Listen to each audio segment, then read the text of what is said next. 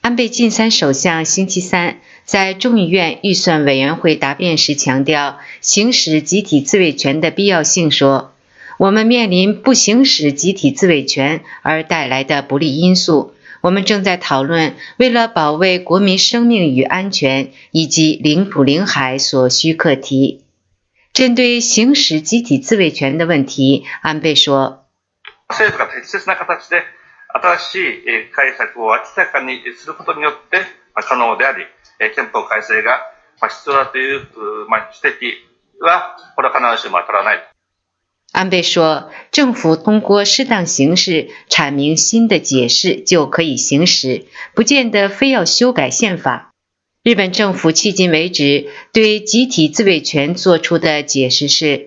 从国际法角度，日本拥有集体自卫权，但是不允许行使。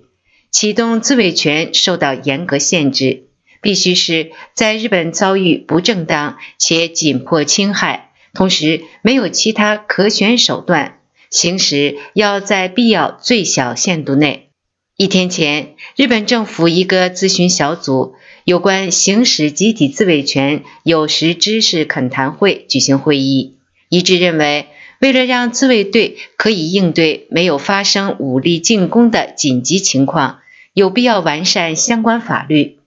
日本的读卖新闻星期三报道称，日本政府为了应对尖阁列岛、中国名钓鱼岛一旦发生不测事态，打算修改自卫队法，让自卫队肩负警备领海职能，扩大自卫队武器使用权限。并且简化出动自卫队的手续，由此来应对即便没有遭到武力攻击的紧急事态。安倍首相在这个恳谈会上要求会议讨论具体情况，比如外国潜水艇侵入领海并且拒绝退出，或是离岛遭到侵害而警察和海上保安厅难以应对。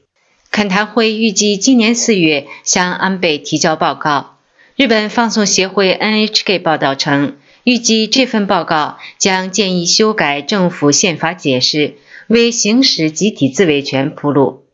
此前媒体分析，日本社会对修改宪法极为敏感，为此政府打算仅修改宪法解释，达到行使集体自卫权的目的。不过，今后预计政府还需面对来自盟党、公民党以及负责宪法解释的内阁法制局的强烈抵制。